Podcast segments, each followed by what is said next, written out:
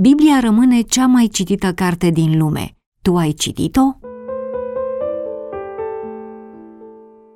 Biblia, în limba ebraică Biblos, plural Biblia, cărți, se referă la scripturile sacre din iudaism și creștinism.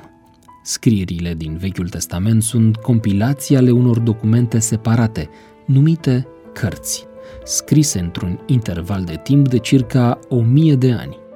Istoricii Bibliei consideră că ceea ce creștinii numesc Vechiul Testament este rezultatul activității a circa 100-150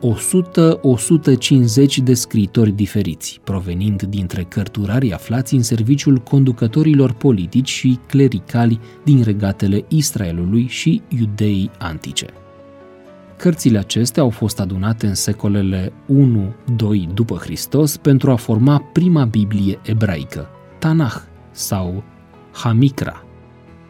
Mai târziu, acestui Vechi Testament i s-au adăugat cele patru evanghelii și alte cărți suplimentare, formând Biblia creștină sau Sfânta Scriptură.